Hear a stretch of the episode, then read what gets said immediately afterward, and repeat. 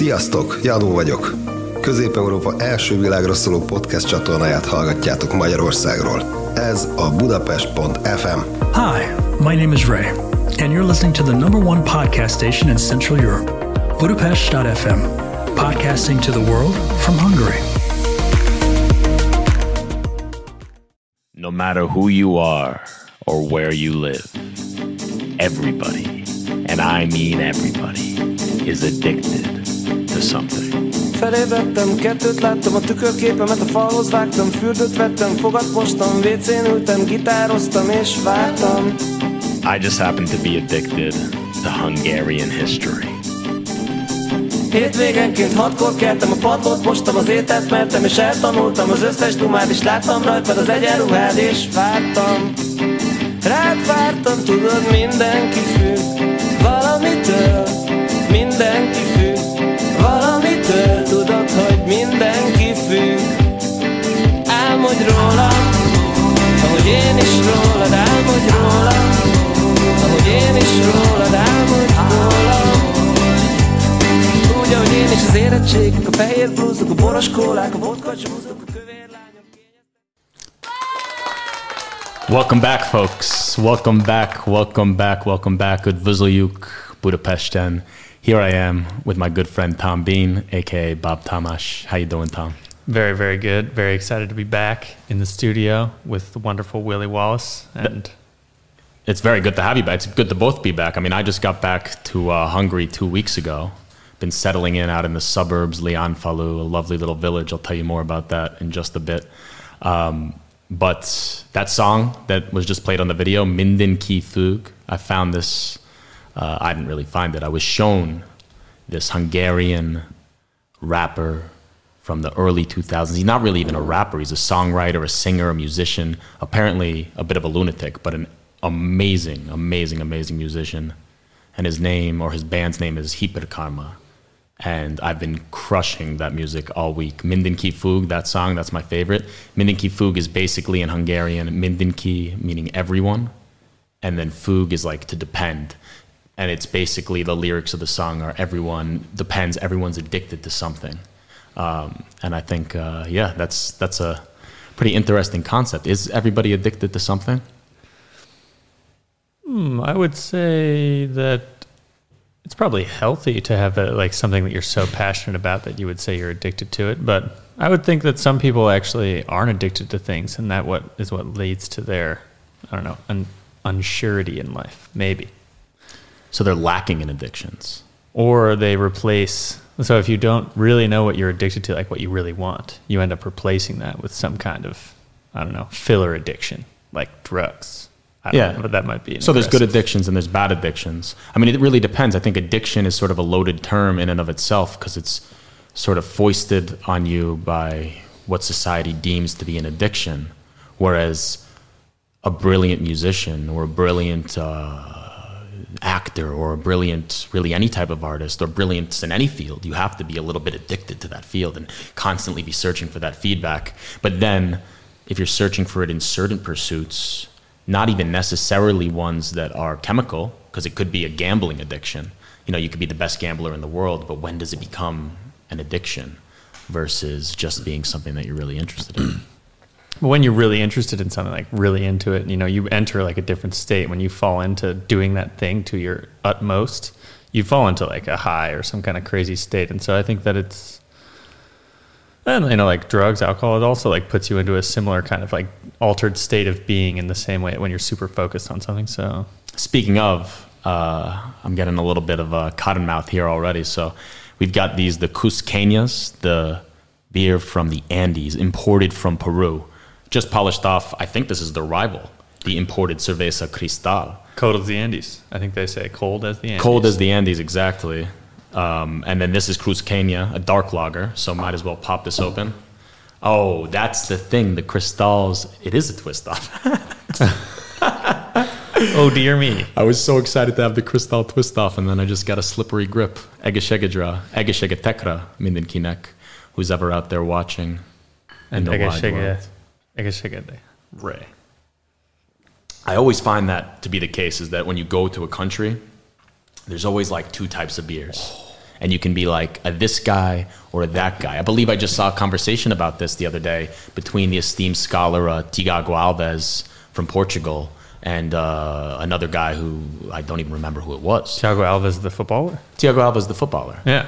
Uh, and he was talking about. Uh, oh, right, he's not. He is an esteemed scholar though in his spare time, I believe.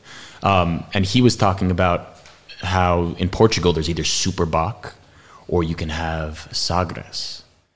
And I was a Sagres guy. I don't know about you, but I made the caveat that I like the Super Bock in its stout, in its dark form. That's always you always got to go dark, light. I think there's always different winners. I was in Aldi the other day, and they have a beer called the oh, it's like Agres or something. Never seen it before, mm-hmm. and it's just I was reading the label and made in Portugal. I guess Lidl. I was in Lidl. Lidl's a Portuguese company, and they have like beers I've never seen before. Well, that's that's all Portuguese beers. Oh, really? I think they must have just signed a new deal with them. They're importing them like uh, hotcakes. I guess, but But that's also another indicative example of what I was talking about, which is that you're either this guy or you're that guy, or girl, this girl, that girl, or whatever of the 340 other pronouns there are these days. Yeah. But either way, you're one or the other. Mm-hmm. And that's truly an identifier besides like gender or sex. It's something as simple as are you a Sagres guy or are you a Super Bock guy? Are you a little guy or are you an Aldi guy? And, and what's the answer? homegrown, Homegrown. guy. Homegrown wow, guy. look at that. Fishing it out of his pocket. That's why There we you love go. you, Tom. You think outside the box. when when I when I found this like, are you a dark beer, light beer guy? I was in Guatemala, and my friends from college, his they, our friends always joked that he was a descendant of conquistadors. It's Rodrigo, sorry Rodrigo, but he uh, his family had the had hands in the National Beer Company of Guatemala, and when I went to go visit him, there's like that was the only beer that was there. Just that company's beer was the beer that you could buy, and there was like four different kinds, and everybody drank one of the four different kinds. Ah. There was the light beer, the amber one, the dark one. Mine was the cabro. Cabro means goat The goat beer. and I think it was like the amber beer. It was amazing, but it, and it was really like it was the only one that I liked, and everybody else said it the same. Like everybody had their favorite, and they only drank their favorite. Well, South American beer culture is actually quite interesting.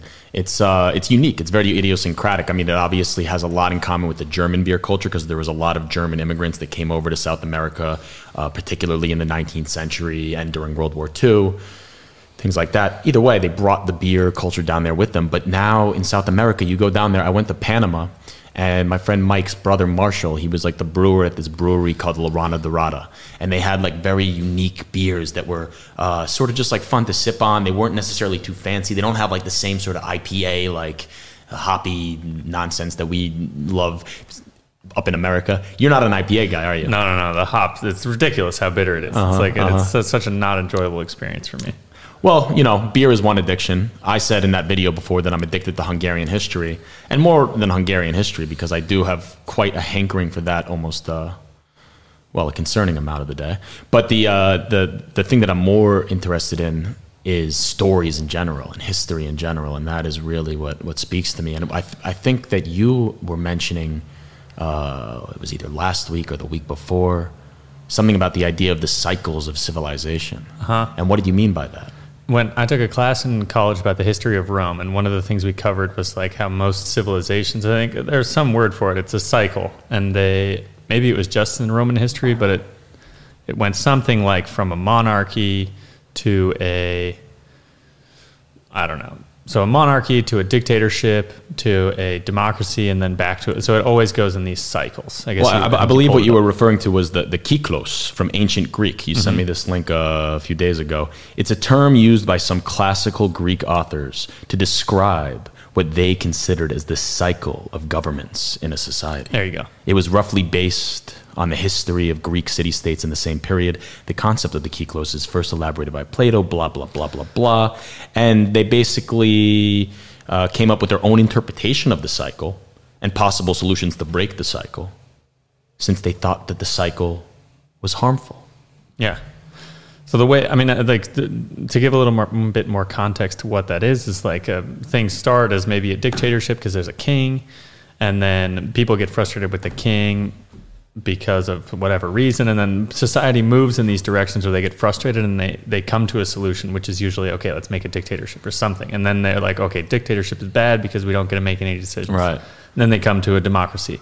And then they realize oh well like a democracy is like too slow and it's not working. So then they fall back into some cycle or whatever. And Yeah, well, I think that that is more to the uh, fact, not more to the fact, but it speaks to the fact that everything is sort of a reaction to something else. And you constantly have, you know, ancient Rome was one uh, reaction to the thing that happened before, to the thing that happened before, its own unique evolution and different.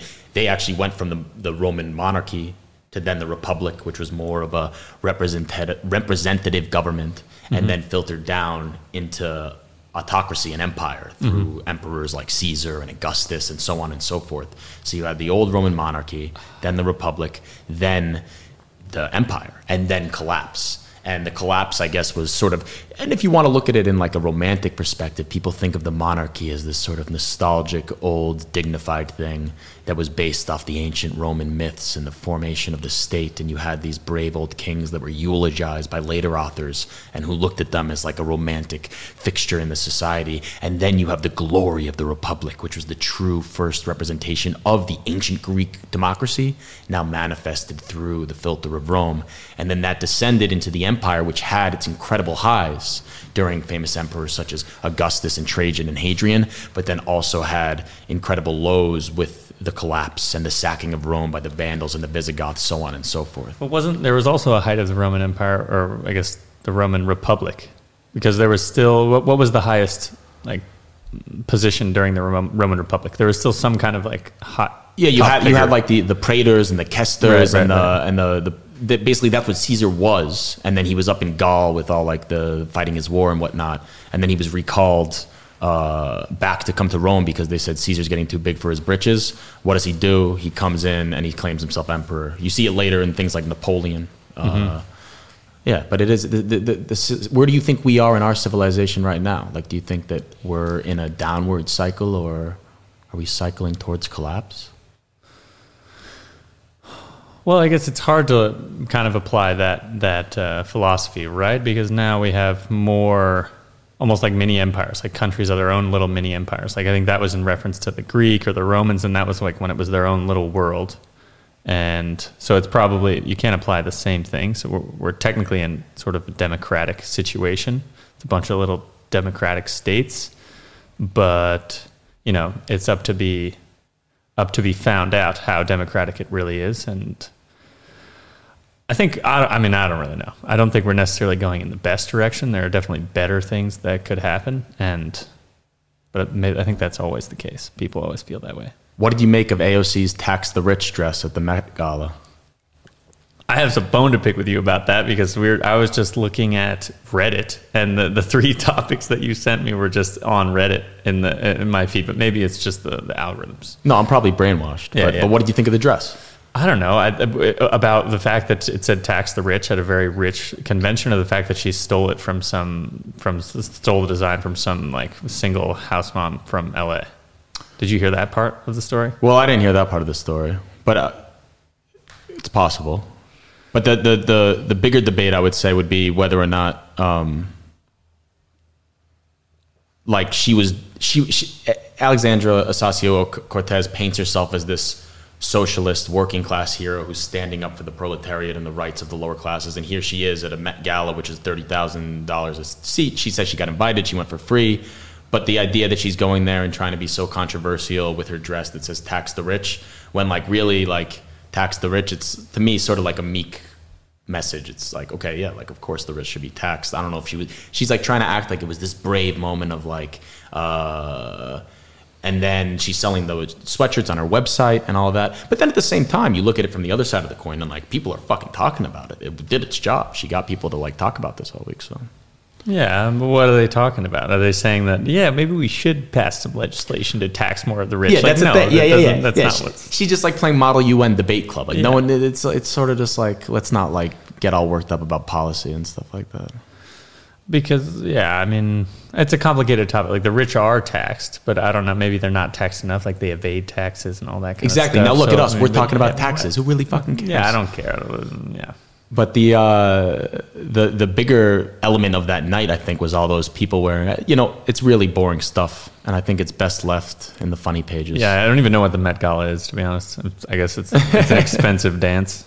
it's like uh, to celebrate the Met, which is a big bastion of arts and culture in uh, New York City. Yeah, I mean, that's all right. I mean, there, there's a lot of place in the world for all kinds of things, but I mean, what, where does that $30,000 go to? The Met. So it's like a fund where they buy art and like support artists. That's kind of cool. Yeah. So, I mean, perhaps they're also celebrating like stealing sacred objects from colonialized civilizations.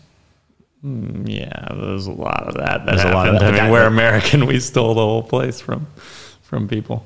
Yeah. Well, you know, the Europeans they stole it first. America just coming up uh, second banana. That's true. And then, yeah. But then you do you do look at the cycles of history, and everyone is sort of stealing from somebody else. That's sort of a continuous thread throughout the historical narrative. Is that one society Yeah. is replaced by another?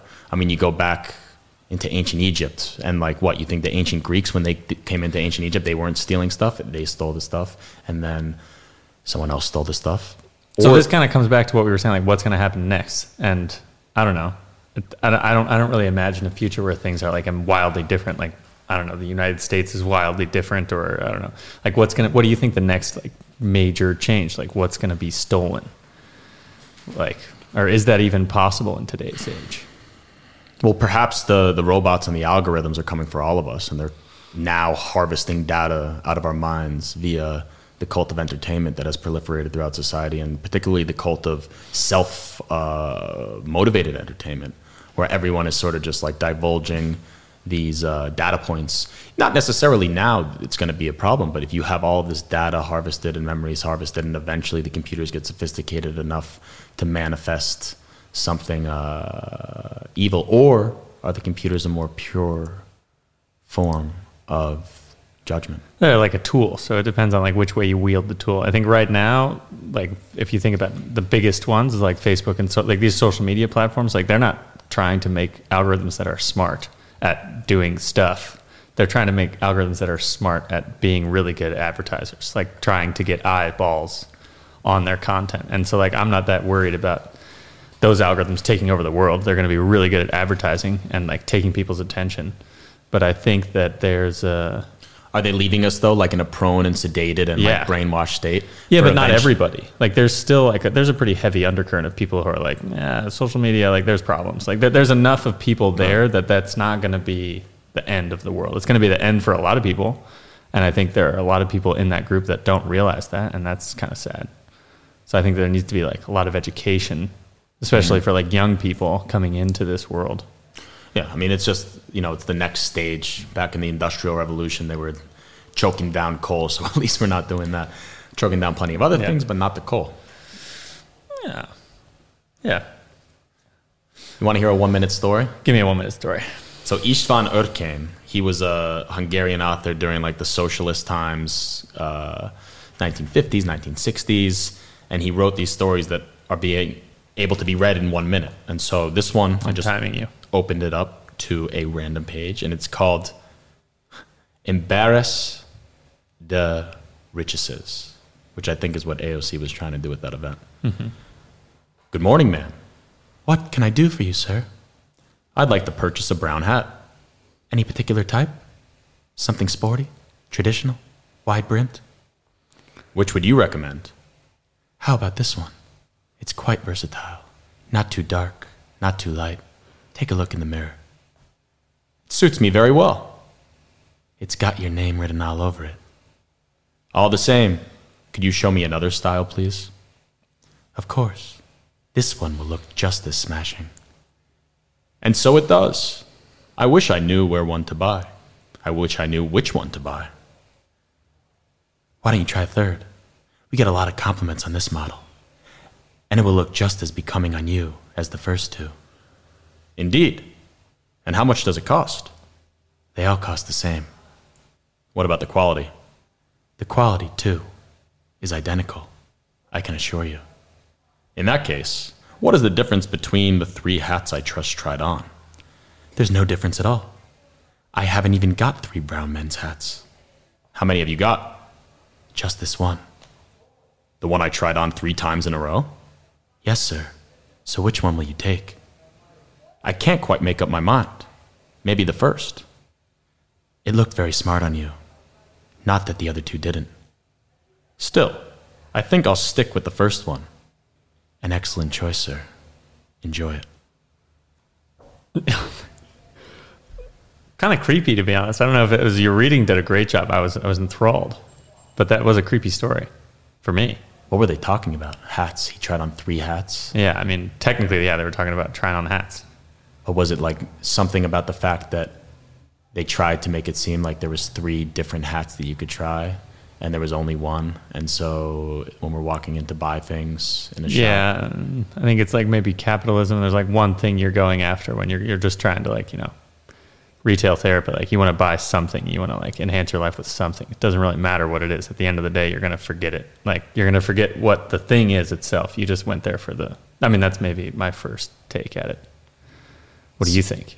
Yeah, no, I think that's very provocative. It makes me think about how the idea of free will and how choice is uh, sort of irrelevant because when we're buying something, we're just buying something, and it's not necessarily important to think about like which version is better. Or maybe it was more just like almost sarcastic than that, and it was just like, yeah, here's a story that's incredibly boring about a man trying on three hats, and they actually wear the same hat, Right. And uh, Who do you think it's like more about? Is it about the man coming in the store and you know willing to leave? Like he, you know, experiences a ridiculous situation, tries on three hats, finds out they're the same, and actually ends up leaving with the first one, or the store clerk that's just doing whatever they will to sell. It's probably about both, but who do you think is the protagonist in that story? The protagonist, I think, is the hat. Nice. You want to hear one more? Yeah, let's get one more. I will give him one more chance. Better not be about hats again. Good, good reading. Great reading. This one's a two-parter. Hello, Moloko. Excuse me, Moloko. Vi po-ruski govorit. I'm sorry, I don't understand. Well, neither do I, madame. I want. Madame has quite a low voice. She had a very deep voice. Oh, this is a good one. We're an equestrian nation. A motorcycle stalls at a railroad crossing with a long line of impatient cars and carts coming up the rear. They can't pass it because a military convoy as long as my arm is approaching opposite from the direction of Fuded. The passengers of the motorcycle are a family of peasants. The father is about 40 years of age. He is swarthy and squat, square faced, and is wearing black boot pants and a snow white shirt under a black overcoat. They must be on their way to a visit because the mother, who is sitting behind him, is also wearing her Sunday best, while their young daughter, with the two blonde braids perched on the sidecar, is all starched ruffles, laces, and tulle. The earrings in her ears are set with light blue lapis lazuli stones the size of poppy seeds. The man tries to jumpstart the motorcycle again. It burrs, lurches, falters. Why can't you behave? Why can't you just do as you're told? The man shouts at the machine. He is clearly very angry. He tries jump starting the motorcycle a few more times, dismounts, circles around it, and then kicks in the starter again. May the devil take you, he yells, cursing the 250 cubic centimeter Csepel motorcycle. And your brood, too, while he's at it. He squats and fidgets with the machine. He jump starts it again, and this time the motor gives a steady roar. He brushes off the knees of his pants and mounts the saddle. Taking its sweet time, the motorcycle rolls across the railway tracks. The man's wife pulls on her rubber rimmed safety goggles. The couple sit up straight and proud, chins held high, as if they were great lords in a padded coach. The man grips the handlebars. His wrists are loose and his elbows are pointed straight out, the way it has always been since man came to be put on this earth, along with the horse and horse equipment, too. 1956, Ezer Kilansas Utvenhat, the year of the Hungarian Revolution. Whoa. You think that the year is significant, I guess? Hmm, not necessarily. Oh, I thought you were saying. Two things stuck out to me, which I don't think are the main point of the story, but they were like two very, I don't know, like juxtaposed, I guess is the literary term, or Mhm, just yeah. like out of place Yeah, words. yeah, juxtapose is good. The the which I guess this might be a term, but the train was this, the military train was as long as an arm or as long as your arm, which I guess is just a phrase that to say something's really long. But also something on her that was supposed to be big. I think it was her earrings were the size of poppy seeds, Uh huh. which are tiny. Or was it? Maybe they were saying that they were tiny. Oh yeah, maybe you're right. I th- I, I read it. I, I thought they were trying to say that it was like they were wearing their Sunday best, right? And oh, maybe were maybe it's maybe it's going to show that they- they're The not. earrings in her ears are set with light blue lapis lazuli stones, the size of poppy seeds. Oh, okay, yeah, okay. So there's a lot of them. There's a lot of them. I see. That sounds very pretty. Okay, I love that. Very good visual. Very good visual. And he was fiddling with his motorcycle. But the hung- hung- Hungary is an equestrian ma- nation, Mm-hmm. first and foremost. I think we know that firsthand with both of our uh, girlfriends and uh, lovers being uh, horseback riders. Exactly. So is that what this is about? It's about the loss of the the horse in the life and a replacement with a shitty machine that just breaks down.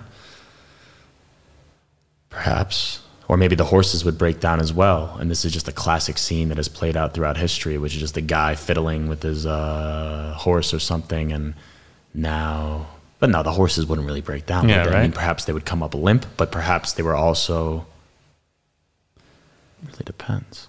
I don't know. A horse would just. Eh, you would have to urge it, urge it to go. Probably, I guess. The the the fact that uh, my actual fiance now, I, I got engaged over the summer, which was uh, quite amazing actually. And the word for fiance in Hungarian, which I continuously continuously forget, is something along the lines of "mesa asanyamot," my fiance. But then I thought "vulige" is fiance, so I made like a little post saying like, uh, "So happy to uh, be engaged with my vulige," and Alexa like DM me and, or message me, and she said, uh, "What's the difference between the DM and the message?" Because I know her, it's a message and not a DM. They're all direct. But either way, she was like, "It's not a vulige, it's a mesanimot." Mm, that's the worst. The old Hate language it when that happens. Hate it when that happens. happens.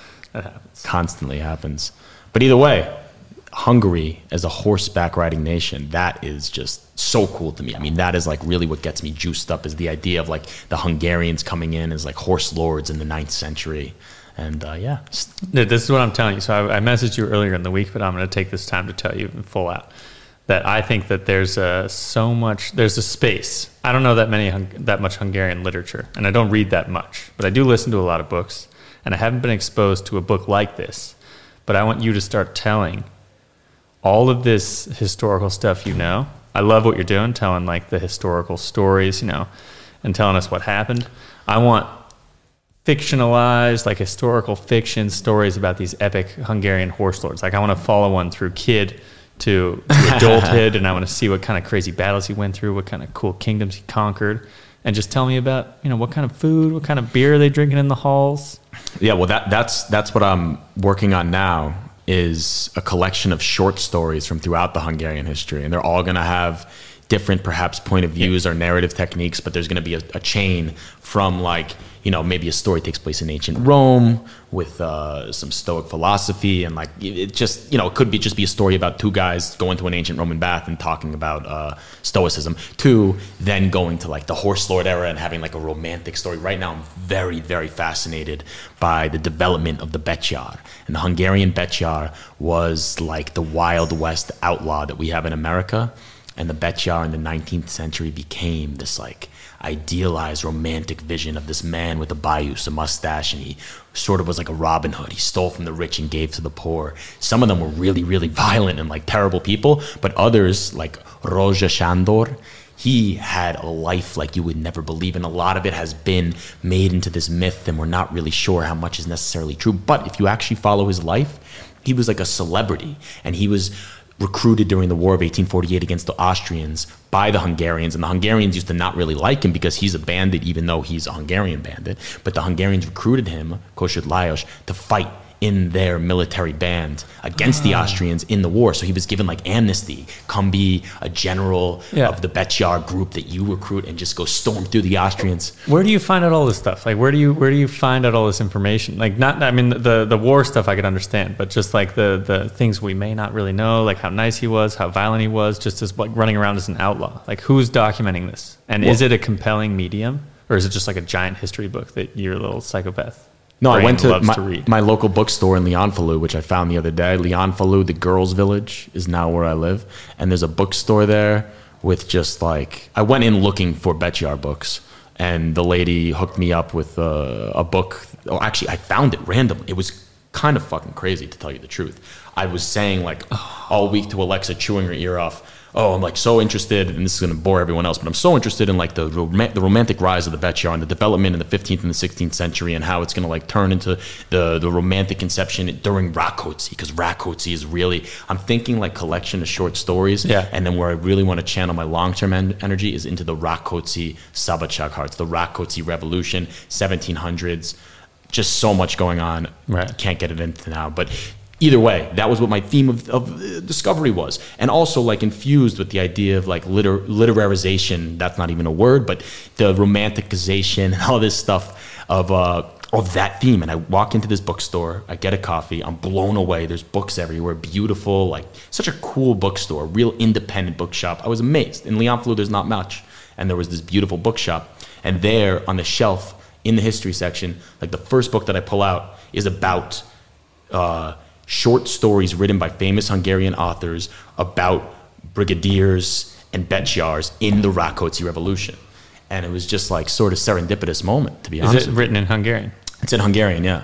And you read it in Hungarian? Well, today I was reading it in Hungarian, just reading it out loud, reading it to myself, uh, trying to pick up the cadence. Didn't understand half of it, Mm-hmm. and I'm gonna read it through once like that, just to practice as well. Right. And now Google Translate is pretty fucking crazy. Like you go in and you just put your camera on top of it, Yeah. translate the whole book. Right. Or she would be upset with you. It doesn't it doesn't do a good job. it doesn't do a good job but there is also like that's that's what you asked me before is like where do you find out that information one of my maybe like secret sauce th- things that i do is i read a lot of google translate Yeah. and that gives you like all these like random nerds that are writing hungarian history web pages and not even just necessarily nerds but anywhere wikipedia in hungarian obviously you have a wikipedia page about a guy like bethlen gabor who was a very famous Transylvanian uh, prince in the 17th century. The English Wikipedia recognizes him and it has some good information. But then the Hungarian Wikipedia, they have like a whole detailed. So if you can piece your way and parse your way Right. through shitty translation, Right. not that much fun to read. But mm-hmm. for me, that's where I learn a lot more of the details. So. And so this is where I would say that there's a little bit of a separation because I, I I don't know my understanding of what you do now is like very rooted in history. Like this is what happened. Like this is what like primary sources and like secondary sources are legitimately saying about the events of the past. And like you were saying, like your interest in Hungarian culture and history isn't necessarily rooted in the hardcore history of the thing, but the storytelling and like the beautiful stories that we have from back in those days. And one of our favorite authors, Bernard Cornwell, I think Cornwall, Cornwell, Yeah, Cornwall. yeah, he has the he has the books about the Vikings invading England, and he he has a series about King Arthur in England. So it's mostly about like the English history after the Roman Empire and before like England was really formed.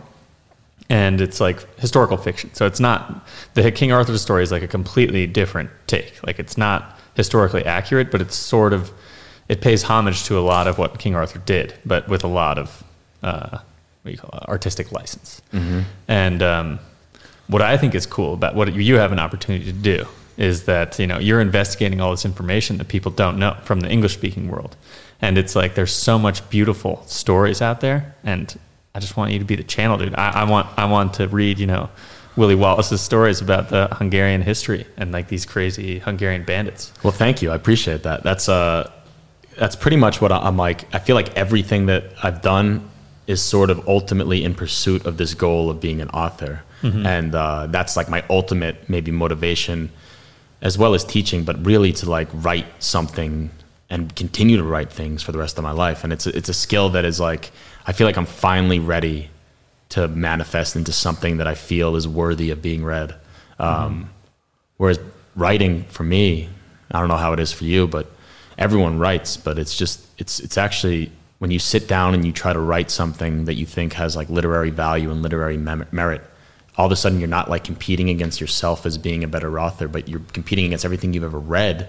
Not necessarily in the sake that it's a competition, but in the sake that like you read you read mostly the good stuff because you're not going to waste your time with the shitty stuff. So all of a sudden, like that's what you think. That's like you have to be as good of a writer as Erm- Ernest Hemingway or something, and then you begin to maybe look at it a little bit closer and you realize that everything is subjective and you just have to speak your voice and even from like an abstract level people really relate to like authenticity necessarily moreover than like literary merit but it's sort of a shifting pendulum and you do you do want to like be something that you publish and something that you actually have out there in a book it feels like it needs to be honed your craft man. Right, right, right. I mean, what I would say is like the coming off the authenticity thing, and I would say, like you were saying, I don't know how I feel about writing. I don't think it's just writing. Like coming back again to storytelling. So like the storytelling to me is a broader, broader aspect. And like for you, you tell stories through writing, and you even do it through video as well.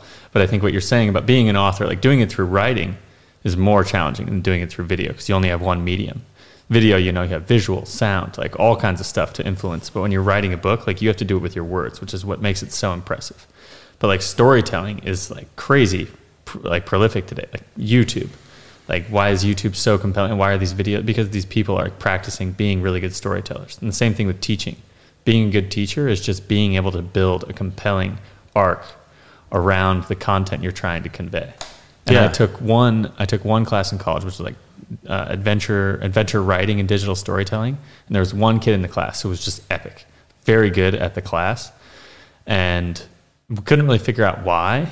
And like, finally, I talked to somebody, or maybe it was the teacher who just said, like, yeah, he understands like he understands plot arc, like he understands storytelling. It's just something that comes naturally to some people, and he could just tell a story that had a really beautiful arc and it just you know it had a you followed along the whole thing like it wasn't like you know it took you on a journey and i think that's the the compelling aspect of storytelling that's elusive and hard to do and like truly a skill which is what i think you're chasing or tr- like you're trying to hone What do you think about this idea for a short story? A guy goes to the bathhouse in modern day Budapest.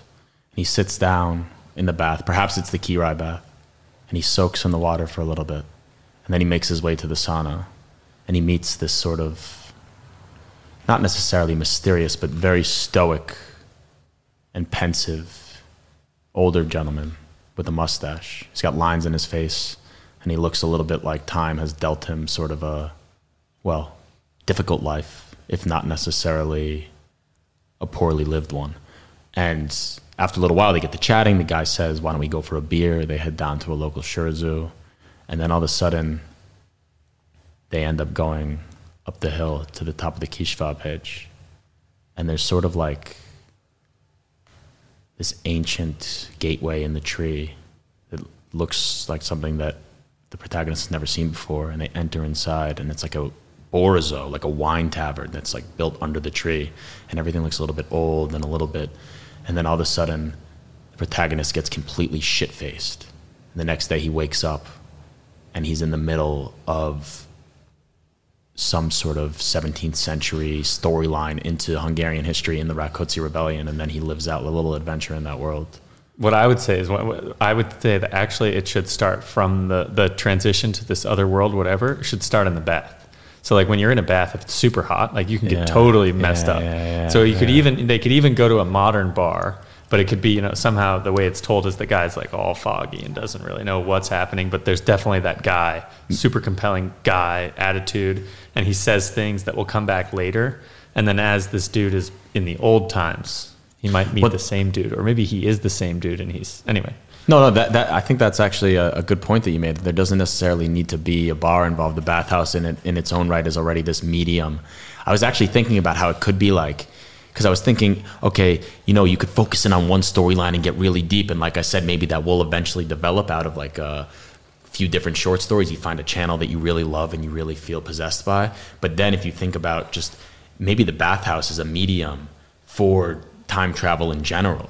And like the, the first story is this guy discovering the bathhouse and then every time he goes back and it takes him to a new place. Or maybe that's just one type of little time travel experience that happens and all the stories are like just built around interactions that happen in budapest with different people necessarily. Mm-hmm. And in some point there's like a metamorphosis into a different age. I would say that there's the the time travel thing is important for for the beginning, I guess, to like get the reader into some. But with the beautiful thing with short stories, from what I understand, is like you can skip a lot of the pieces of you know traditional story. Like you can go straight to the middle. So you could try one of these short stories where the guy gets transported. But the problem with that is that like if it's such a crazy thing at the beginning, you know, it's still gonna it's gonna take some time to build that story, and then you still have to tell a, a story that makes sense after that. So that's gonna become like a longer short story. So I think what's cool about short stories is, if I were to give some advice about writing, which I don't know why I would do, but like you know, use it in its component parts. Like make a short story about that, which involves time travel, but make a short story. So you just start with in the 16th century with these crazy Hungarian bandits, and just be a boy that was like.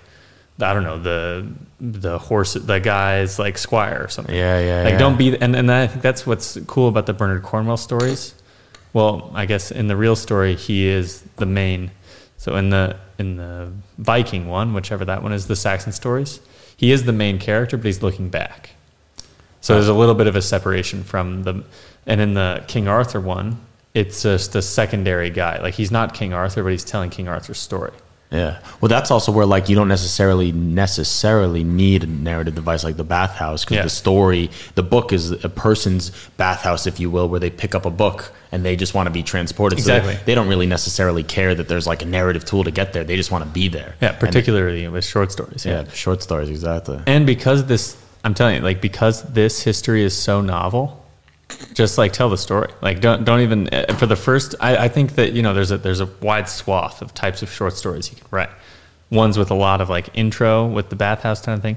Ones with something in the middle where you try and like tell a historical bit or something. Like you you tell it from someone else's perspective, and you just like tell the story from the first first person perspective as well. You know, you can try a wide swath of things, and like you said, I think a, a path will show up. What's it like uh, owning a puppy dog? Ah, it's pretty cool. It's pretty cool. So my girlfriend Vivian was in London visiting some friends this week, so it was just me and the puppy dog, and uh, it was so much fun. Just gotta wake up in the morning, let her outside, let her outside, play around a little bit, and then I worked all day. She would just sleep, and then we would go to the dog park, 6 p.m. every day. So cool to see how pumped a dog is when you build a routine. It's like, oh, it's dog park time. Yeah, let's fucking like jumping around, going nuts, like super excited. You know, sleeping all day, and then go to the dog park, runs like crazy for two hours with a bunch of dogs, and I just kind of like sp- speak some Hungarian to some people. You know, mess Oh, around. let's hear a little bit of Hungarian. Let's hear a little bit of Ah, nem Hungarian. akarok most csak, csak, beszél, csak beszélgetni, csak akarok beszélgetni angolul, mert, uh, Igen, igen. Mert ez nehéz nekem beszél, beszélek. Nem, nem, nem. Nagyon jó. Nagyon jó. Nagyon, jobban, mint az előtt. Better than before. Ja, ja, kicsit. De minden héten 2000 magyar óra is eh, most, Ja, most több, többen, többen minden hét. igen, igen. Nem, uh, igazából Orsi azt mondta, uh, oh, Tom, nagyon, nagyon okos. Okos. Uh, Ja, ja, Ja, ja, ja. Ja. És, és uh, igen, igen, és most azt hiszem uh, nagyon érdekes nekünk beszélni magyarul. Ja, Igen, nagyon érdekes, nagyon-nagyon érdekes. Jó, jó nekünk, jó nekünk, és Ja. mert uh, általában új uh, dolog uh, fejünk, uh, mikor beszélünk új, új nyelv. Aha, aha, mert, aha, mert aha, uh, aha. fej, új, új, új útlet. új útlet. Aha. Új útlet? Ó, oh, mit jelent útlet? Útlet az idea. Aha, jó, nagyon jó. Igen? Köszönöm szépen. Nagyon jó tanár vagy. Egészségedre. Egészségedre. what I was going to say, which I'll say in English about the dog park, is just that uh, there was a guy on Wednesday showed up. He like cracked a beer, a little cherry beer, and I was like, "Oh, I guess you're gonna." he was like, "Oh, it's, He's like, "Hard week, hard week," and I was like, "Oh, that's cool." And then the next day, I was so pumped. I was like, "No way! The guy, the guy brought a beer. I didn't know people would bring beers." So I went, got like a handful of beers before the dog park, and I went there and I cracked one. And then the guy was like, "Oh, like, hey, you get a beer?" And I was like, "Yeah, it was a good idea." And then I was off in the corner just with the dog. And then I opened another one. And then I went back, and he was like, "Oh, you got a second beer?" And I was like, "Yeah, it's a second beer." And then, I started to realize it might not be like in a two, three beer kind of dog park, but that's okay. That's Ah. okay. It might turn it into one of those. Yeah. What dog park isn't a two or three beer type of dog park at the end of the day? First one was a rattler anyway. yeah, Who's come gonna judge me for on, come on, Come on. Come on. What do you think about how this uh, format's going to go? I feel like we've just started to shake the dust off, sort of from Yeah.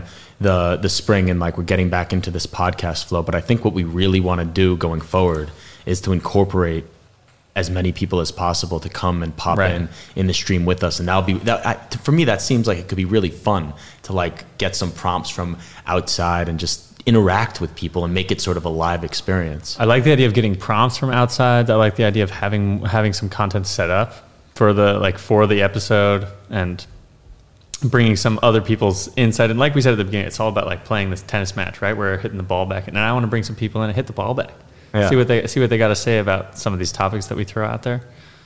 And like keeping it loose as possible would be nice, but also it could be cool to have some like theme days. Like we, you know, tell people about it a week before and we say to you, come on, come join the podcast, come join the live stream, interact with us, engage, and we'll talk about something perhaps um, within a certain niche of like philosophy or within a certain niche. And it could be like maybe just a prompt. Like we say, there's going to be a segment this week and bring your questions about history or bring your questions about movies or bring your questions about sports. Yeah. And then we could really get some cool uh, debates going. Maybe we even give out a list of 10 topics and you can just pick whichever one you want. I like that. I like that. The Car Talk. You ever listen to Car Talk on NPR? Amazing show. Just What's two Car dudes. Talk? Two dudes who know a shit ton about cars. People call with a question about their car, and the dudes just diagnose the problem like me. I mean, we're not we're not that good, nor are we the experts. I don't think in anything. But, Maybe about cars we could do it. Yeah, yeah. Just give people really shitty advice. but I think what's cool about that show is that just like you know people have something to say when they show up, and it just like it makes it go. So nice. I like the idea of prompting and you know st- sticking in our wheelhouse where we can. yeah. And uh, yeah, having prompts will help us research ahead of time, maybe a little bit. Well, I could see I could see that being a lot of fun. I'm I'm really excited to engage the audience and to to talk to people and really you know step into a new realm of uh, social media, in the sense that like social media where it's just this monotonous like display of expression over and over again, it can get a little bit uh, tiring, and it's better to be able to like truly interact with someone and see that there is something that you can actually the technological divide. You always think about it like, does technology sanitize interpersonal relationships? And perhaps if you're going to choose between the two on a desert island, you would always prefer to be amongst people than computer screens. But that being said, today in this world where we have the access to like talk to people and engage different perspectives from around the world, it's so cool to be able to bridge that through technology and use it to its like ultimate manifestation, which is empowering human discovery and experience. Oh, 100%. Oh my god, I couldn't couldn't agree so much more. Let's do that. Let's let's turn this podcast into that. but Like let's let's explore ways to um, you know, create genuine digital interaction today like with the different tools that we have. and also even thinking about not necessarily the audience although of course anyone's welcome to join at any time but like thinking about channeling different people from around the world who can come into that third uh, so- spot and just like talk about whatever they really want to bring to the table Yeah, yeah, yeah. I love it. I love it. And uh, yeah, there's there, I mean, we don't know what it's going to be. Let's let's uh, let's just let this thing grow into that, whatever it will be. Whatever it will be will be shall we end with a uh, hungarian poem Please, please. All right. Enlighten me.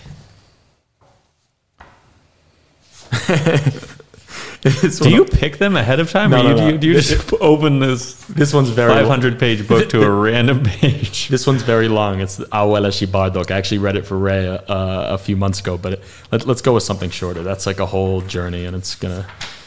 Let's do one that we can read the Hungarian and then read the English, and then we can have a quick, like maybe three to four minute discussion, call it quits, and start our Friday night right. Maybe Friday end night up right. going to sleep. Who knows? Maybe getting beers. Maybe ending up in a bathhouse. Really, the Hey, wouldn't put anything past the two of us. You know what I mean? Let's see how the poem goes first. All right. that the- one, that length looked good. Yeah, this is oh. Arany János, and it's John Gold, Johnny Gold, one of my favorite poets. His poem, A walesi bárdok, The Bards of Wales, I actually made a Walking with Willie episode about this once. It's about a 13th century Welsh king, and it's used as an allegory for the Austrians. Fantastic, fantastic ballad. I kind of want to read. What, Isn't that that? one kind of long, or no? We can read. No, it. no, no, no, no. It's too long. It's too long. no. This one isn't. This one kind of long. No, no, come on. This is a Okay, one okay, okay. either way. Okay, here's the Hungarian first. Don't make fun of me. Hungarian poetry, it's, you know. Ki nekem álmaimban gyakorta megjelensz. Korán elhunyt. Baraton. Van egy jel sírifádon. Mutatni, hol pihensz? Ó, mert hiába kut már a hit nekem mesélt, hogy még tán eljönvensz. Tudom én, mit jelent ez, ellenmondó beszéd. Igen, a hír halalod, kimondani habos, s hogyan nehéz követség. Nagyon szokon ne esek, szavaban ingadoz. Majd elragadja tőlem a maradott reményt, majd amidőn elelant, távolról visszacsillant. Távolról visszacsillant, még egy csalakó fent. Hány busalakban látom, ejente képedet, sírból megányjárják, s kik onnan visszajárnak, nem hoznak életet. And basically, what I guess this means János Arany, Arany János, memorials, Johnny Gold. How often, as I'm dreaming, your figure shimmers by. My friend, too early taken, your grave unmarked forsaken, who knows now where you lie? In vain now come the rumors of your return, I know the meaning of such fictions. I count their contradictions and gently bid them go.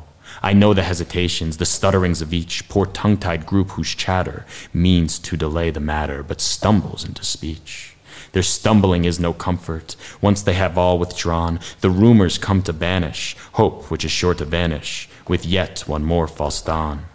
Nightly I see your image, in others sorrowing, so many sad revenants, death's shadowy lieutenants. It is not life they bring.